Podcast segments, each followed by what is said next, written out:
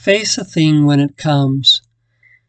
That is the key that unlocks a certain kind of peace of mind.